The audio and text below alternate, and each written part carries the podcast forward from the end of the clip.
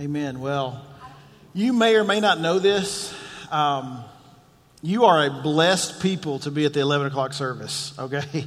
Because as the teaching goes for three, this is the third time that I've taught this lesson, and whoever's teaching in the weeks, to be honest with you, the best sermon to come to is this one. Because we've refined it and we've thrown some stuff out and we've added some stuff, some stuff that we've studied. But let me tell you, the choir on the third time, uh, uh, at this last service, it's actually the second time for them, is incredible. Am I, am I lying? Teddy, good night. So thank you, Teddy, for that. I thought I was going to have to pray for you, not just because the microphone didn't work. I didn't know if you had the breath to pray. So anyway, turn to the book of Colossians, chapter 1. We're going to look at just seven verses today. Today, uh, chapter 1, verses 3 through 8. We're going to look at the evidences of a changed life today. Last weekend, Pastor Vance began the study, and we're probably going to be at this study for at least a year in the book of Colossians. This is the way that we like to study, this is the way we like to teach and give it to you as well. So we hope that it'll be a blessing to you. But last week, Pastor Vance opened up and really began the series by just uh, giving you some background about what the book was, why it was written, where it was written, who wrote it, uh, just some in general stuff like that. Paul, Timothy, gave you some awesome stuff about grace and peace. And so today we want to kind of hit the ground running and talk about the thing that Paul probably talked about more than he talked about anything else the gospel. Now, before those of you who are Jesus followers zone out and begin to doodle, or think about lunch, or go to some other happy place for a moment, okay? The gospel is not only for those who haven't given their life to Christ, it's for those who have. And so today, what we're going to do is we're going to look at the evidences of a changed life. 23 years ago, I met my wife. 20 years ago, we were married this coming July, 20 years. Uh, since that time, God has blessed us uh, with five children. And one of the things that Crystal and I talked about uh, when we were just first newly married and we found out that we were going to have our first child, who'll be 19 this August, was the fact that we wanted him to know how much we loved him. We wanted to be able to say it, and it is one of the things that we've said, that we are saying, and that we are going to continue to say to our children, We love you. Now, there are going to be some actions that go along with that because that's what makes it real, right? But we want them to know this I love you. And we'd say it over and over and over and over. And you know all the kisses and the hugs and the, you, you who are parents, you've been there, right? Over and over. Why would we repeat something over and over? Not just because it was true in our, in our minds, but we wanted them to know, we want you to know it's true. Kids, children, we want you to know we love you. So we'd say it over and over and repeat after repeat after repetition. That's what Paul does here. Did you know that in the 13 books that we are for sure that he wrote, in 12 of the books, he mentions the gospel. In fact, it's mentioned 64 times over those 12 books. Listen to this. In every book that it's mentioned, except for one book, so 11 of the 13 books that he wrote, it's mentioned in the first chapter. Do, do you remember who Paul was? He was a guy who was very religious. And that may be you today, okay? Very religious, but not spiritual, not a Jesus follower. Paul was very religious. He had Judaism down, right? but he didn't know God.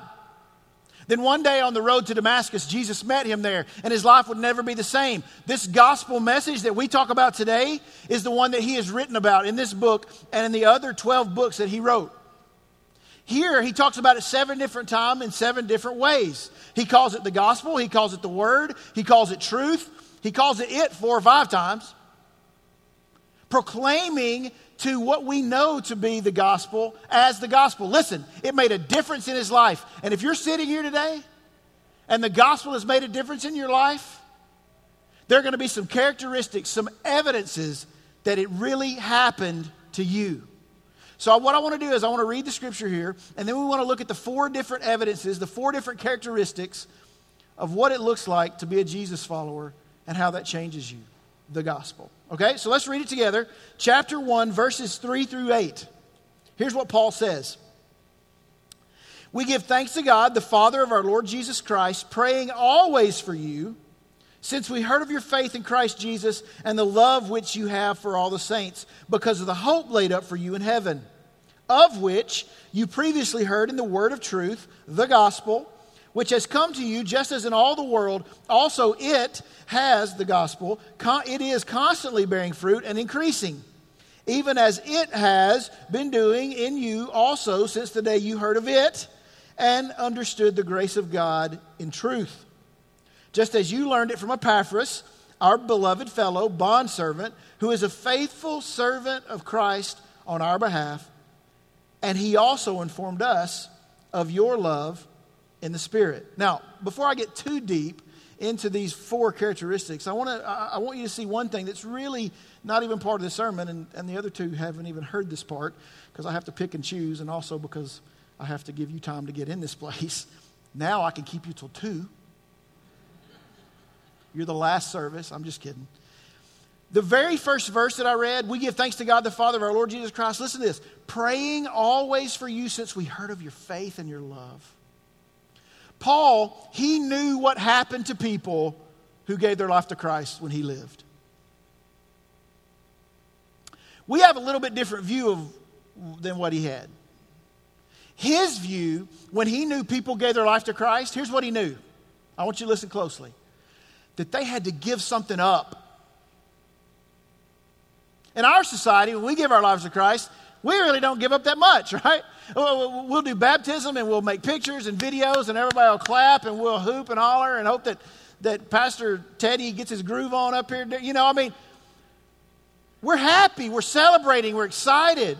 But Paul knew for these people to give their life to Christ, here's what he knew it meant for them, probably most of them, some persecution, and for some, great persecution. So here's what he said since I've heard of what happened to you through the gospel, I'm praying for you. It wasn't just, I'm thanking God for you because you gave your. No, no, it was like this. Since you've given your life to Christ, just know it's not going to be easy. You're going to lose your family. Some of you are going to lose your jobs. Most of you are going to lose your lifestyle for sure. And so here's what I'm, here's what I'm telling you. When I pray for you, I always thank God that you've given your life to Christ. He knew the seriousness of it. He knew the seriousness of the gospel. I'm not sure that in our Christian subculture of Christianity here in North America that we actually understand the relevance of the gospel in our life. I believe we believe it saves us, that it, that it, it, it makes us into who we're going to be, but I'm not sure that we're on the same wavelength as Paul is here when he begins to talk about the gospel and how determined he is to get this gospel to the world. And I think that's the point. I don't know how determined we are to get it to the world. Some of us are very determined to get it to the world that's many miles away from here. yeah, let's get the gospel to China and North Korea and, and Laos. Let's get the gospel to Indonesia. Let's get the gospel to Iran. But how about just your next door neighbor? God had saved him. He was intent on helping those who'd also given their life to Christ. And there's some evidences that we're going to look at, just these four, just real quick, that will help us understand for some of us today if we're even in the faith or not. If the, we even know God. Because I'm convinced that many of us prayed a prayer.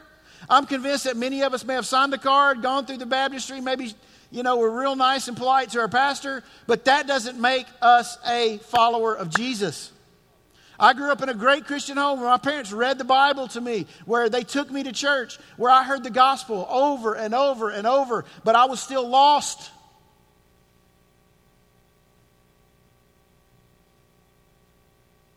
There's a lot of things in my garage besides a car, and everything in there's not a car. You understand? Just because it sits in my garage doesn't make it a car. You may sit in the home of a pastor, you may sit in the home of a Christian, but that doesn't make you a Christian.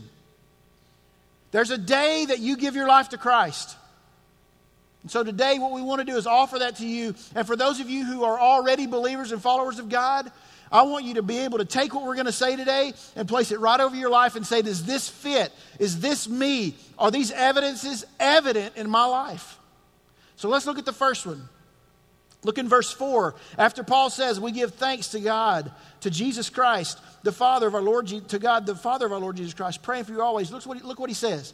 Since we heard of your faith, point number one, the first characteristic, It is noticeable.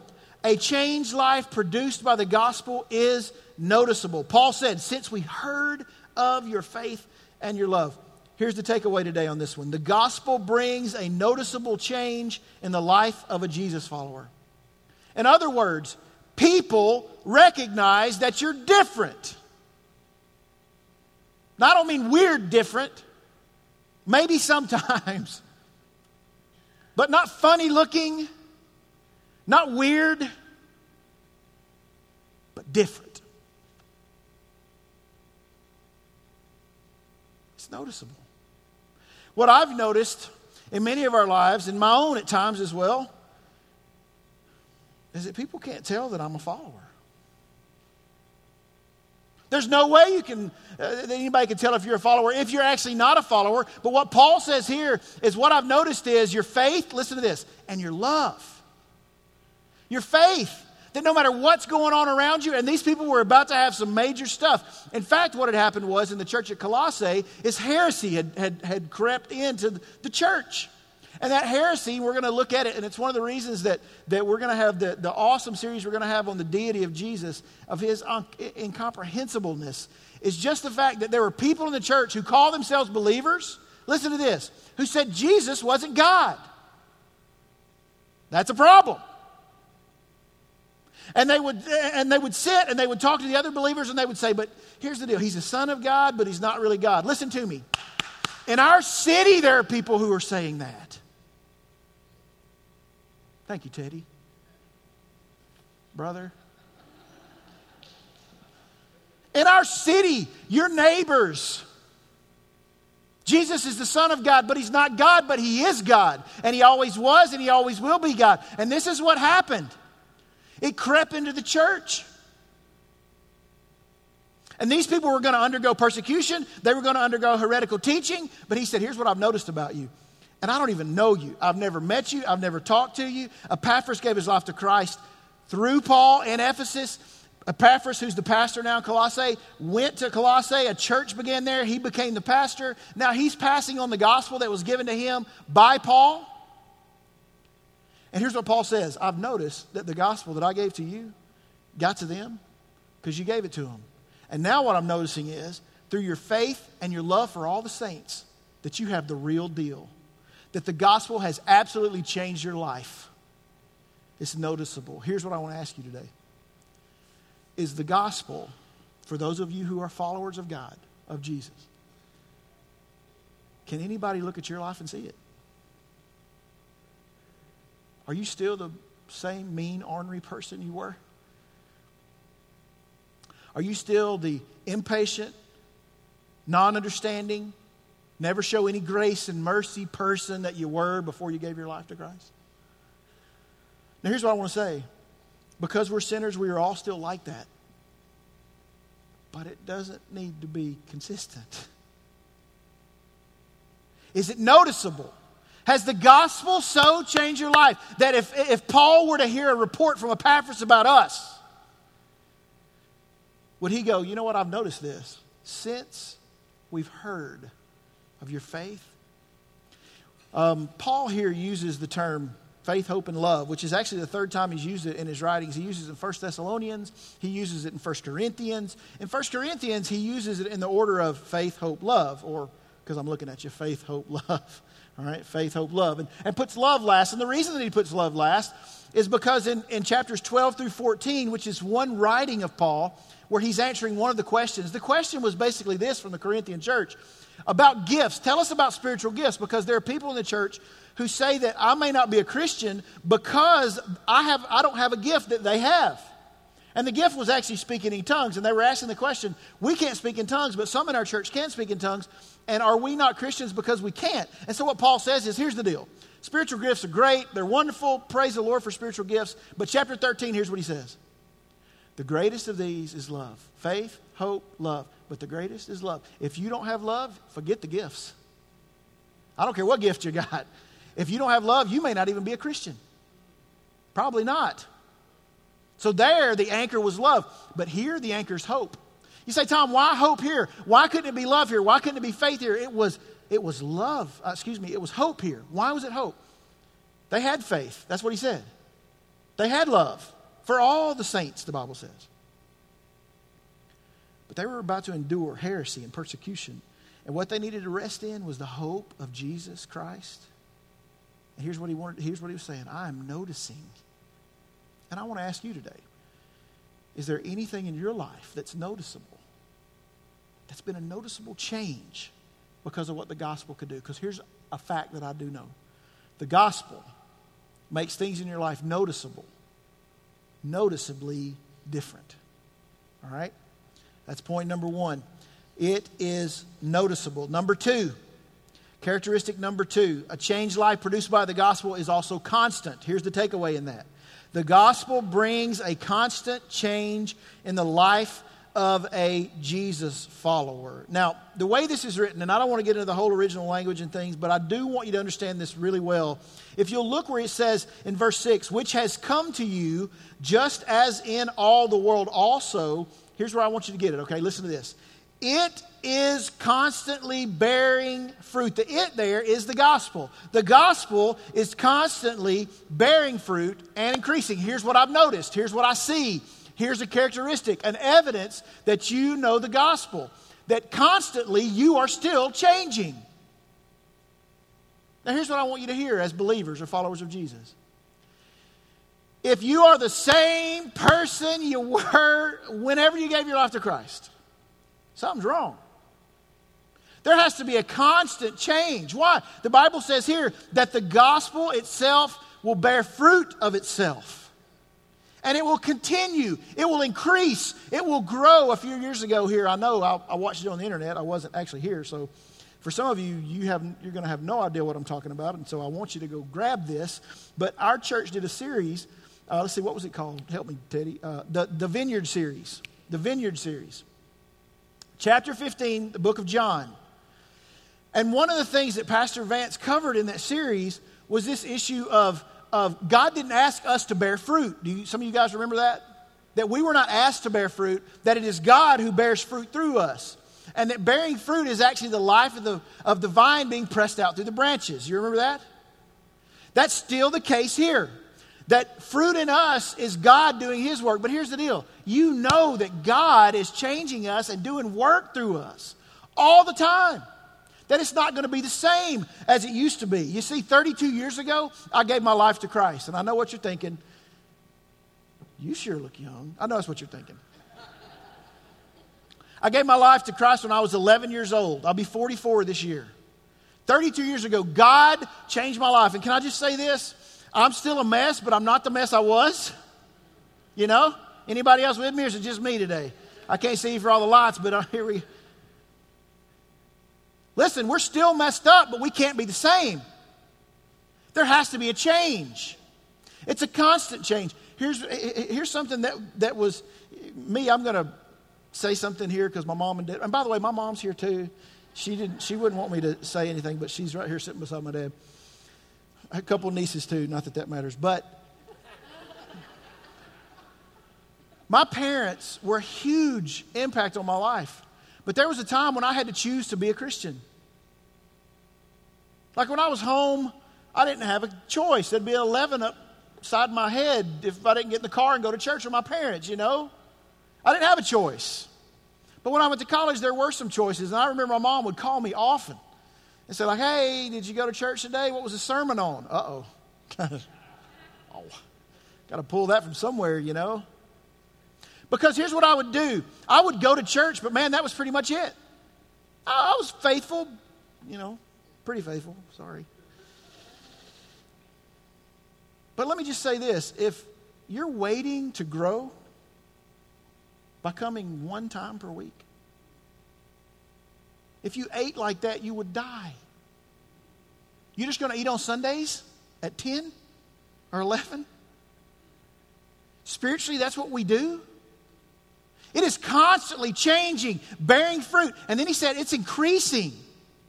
It's continual, it's continuous, it keeps going and going and going, and the gospel changes us. Let me just say this because you are a follower of God, other people are going to think you're crazy and weird. You're doing things that make no sense.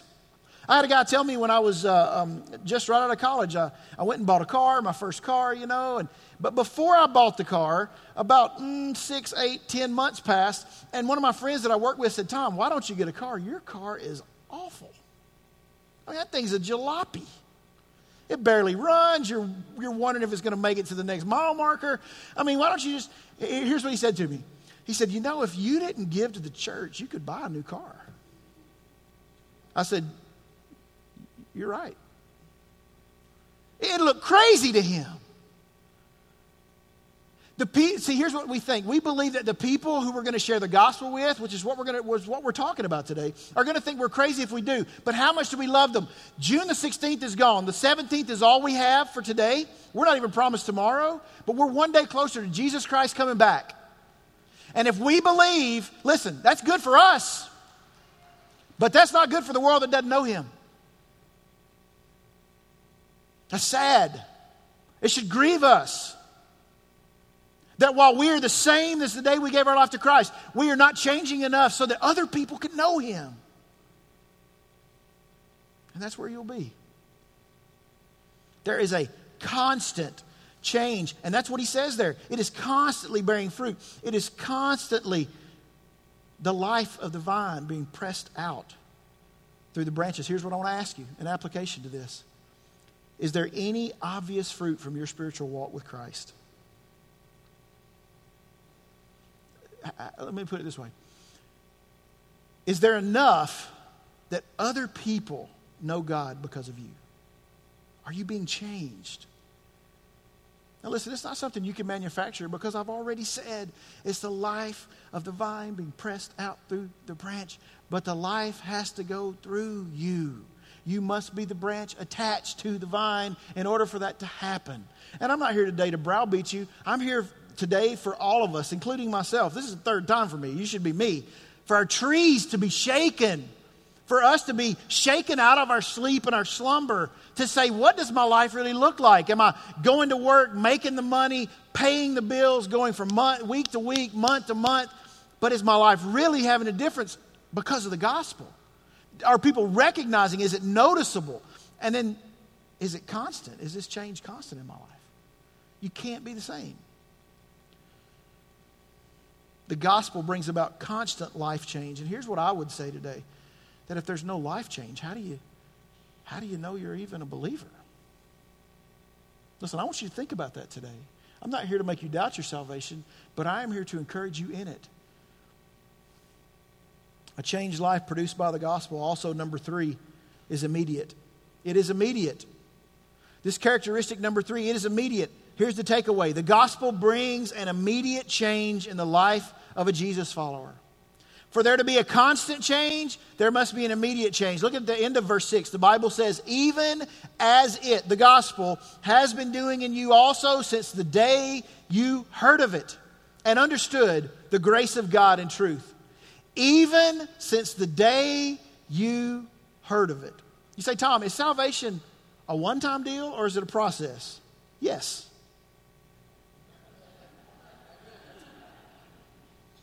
You got it.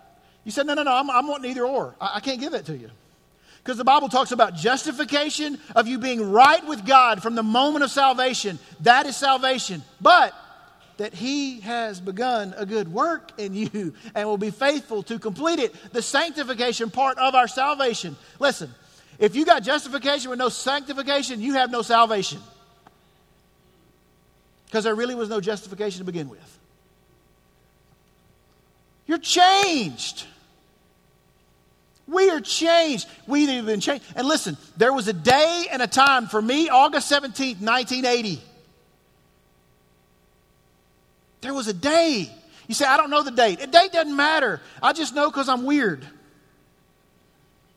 I actually went back and looked online at the days because I knew I was baptized on a Wednesday. I knew I got saved on a Monday, and I know when that was.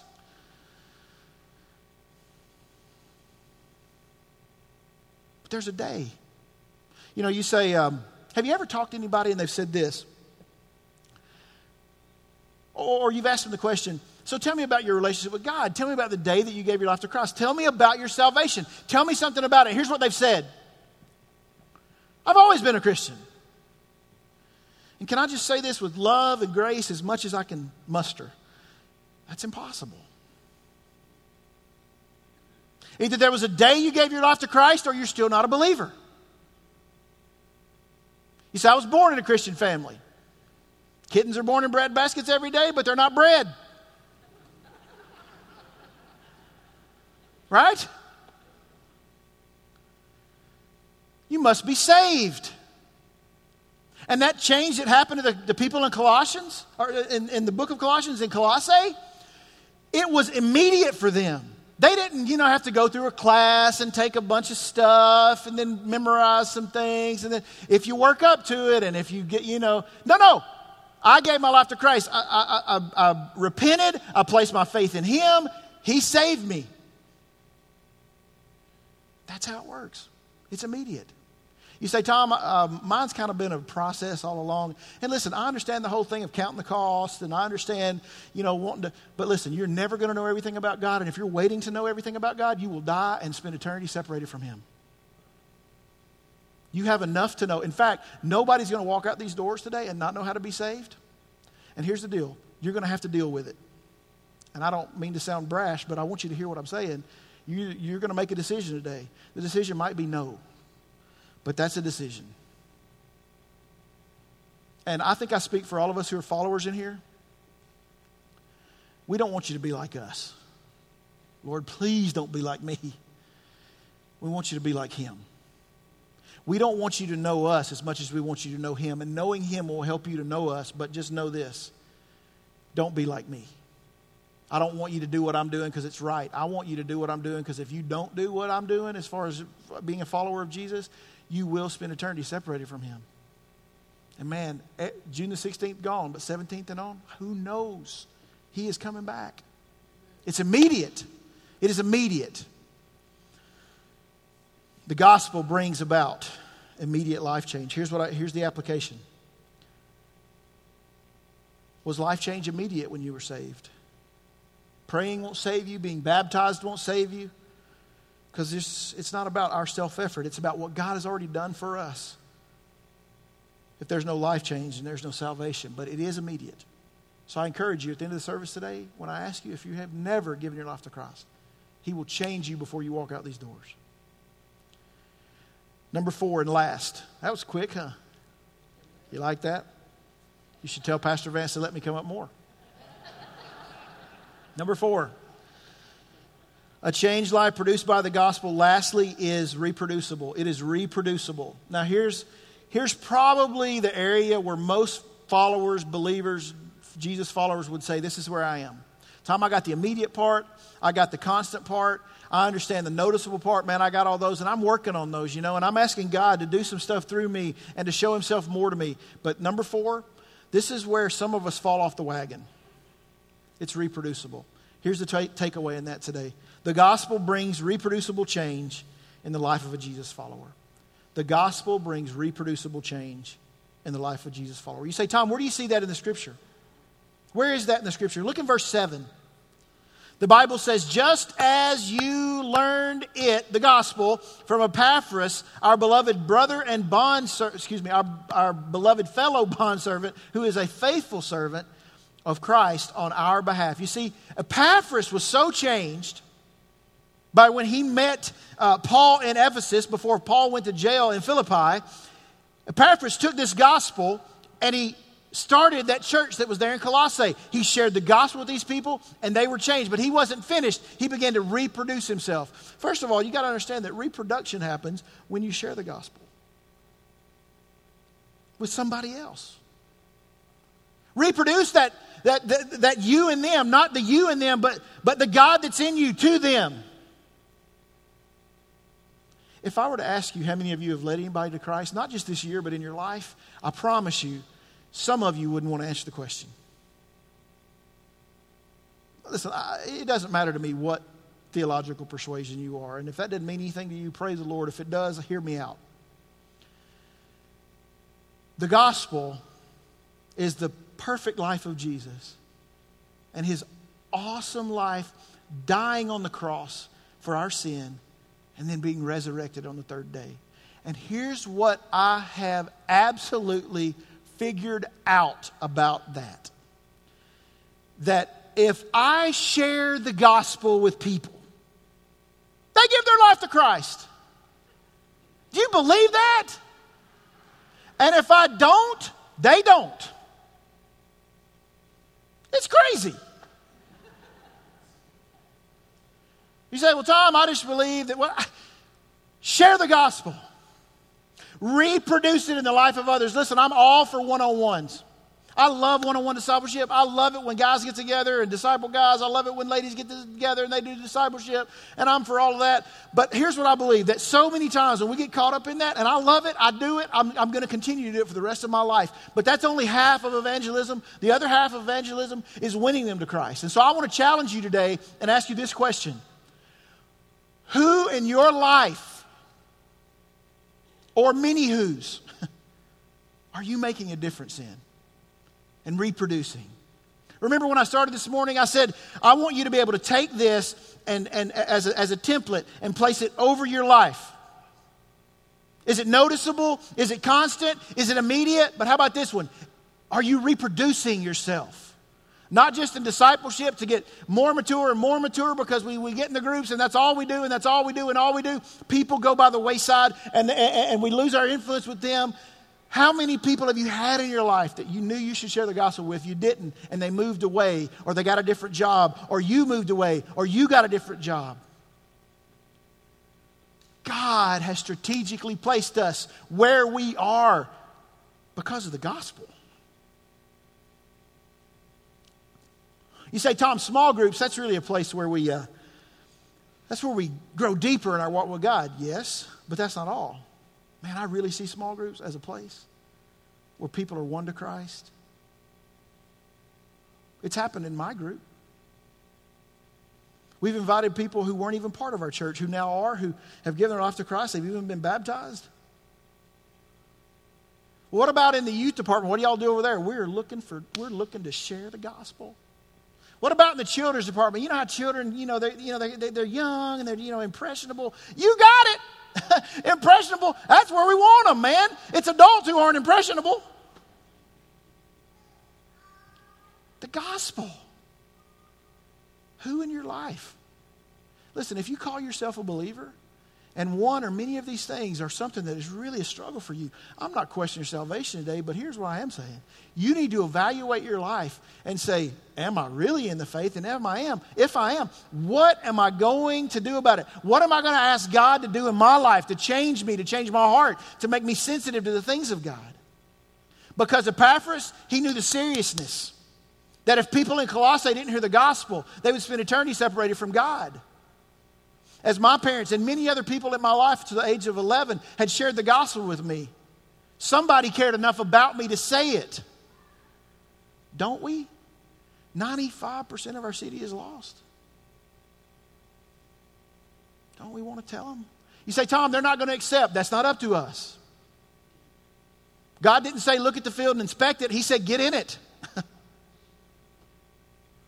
He didn't say, check it out and see if it's okay. He said, step in the field and begin to harvest.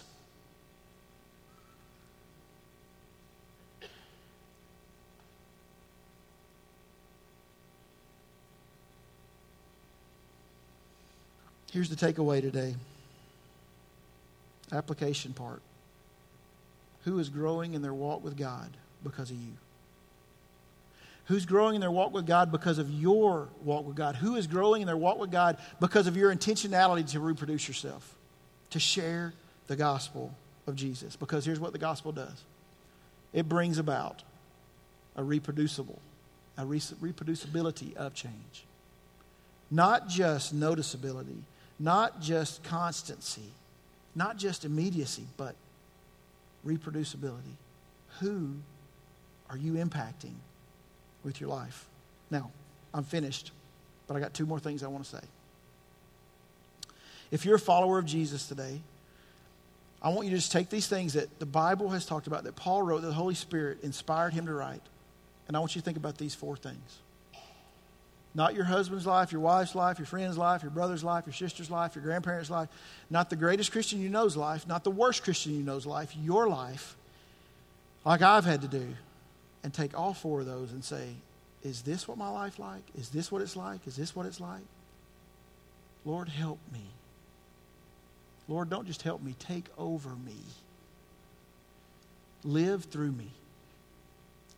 And then, secondly, but because at the end of the service, this altar is going to be open for you, and there are going to be some pastors standing here, and we're going to we're going to pray with you as believers, and we're going to help you in any way that we can. We're going to build you up and bring you to that place, but ultimately, you're going to have to decide. Because I just know, because I'm part of this culture, we play Christianity.